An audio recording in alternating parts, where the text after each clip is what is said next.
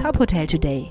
Die Nachrichten des Tages für die Hotellerie von tophotel.de. Mit Maximilian Hermannsdörfer.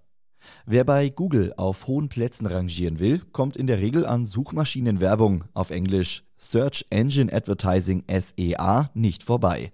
Laut Philipp Ingenillem, Mitinitiator des Hotel Digital Scores, hat die Hotellerie in diesem Bereich noch Nachholbedarf. Laut dem Branchenreport 2021 investieren nur rund 11 Prozent der deutschen Hotels in Suchmaschinenwerbung. Das immense Potenzial von Google Ads werde von vielen Hotels nach wie vor unterschätzt, obwohl sie laut Ingenillem zahlreiche Vorteile bieten.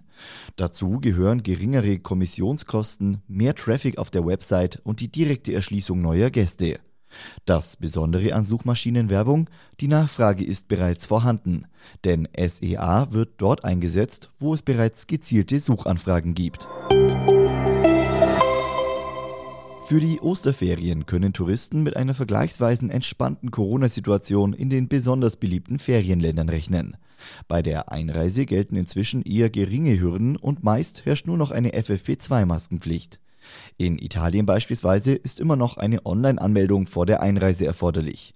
In gastronomischen Innenräumen gilt für Touristen die 3G-Regel. In Österreich herrscht mittlerweile wieder eine FFP2-Maskenpflicht in allen Innenräumen. Diese Pflicht wurde Anfang März eigentlich aufgehoben, nun allerdings wieder eingeführt. In Spanien gibt es eine Maskenpflicht in öffentlichen Innenräumen und öffentlichen Verkehrsmitteln. Gleiches gilt für Griechenland, Portugal und die Türkei.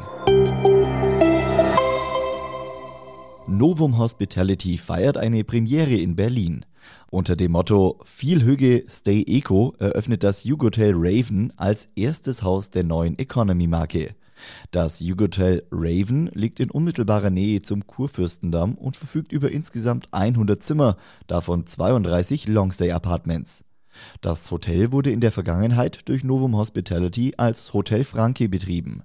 CEO und Eigentümer von Novum Hospitality David Edmenan sagt, ich bin überzeugt, dass wir mit der Kombination aus Innovation, Gemütlichkeit und Entschleunigung eine Nische im Economy-Segment bedienen, die zukunftsträchtig ist.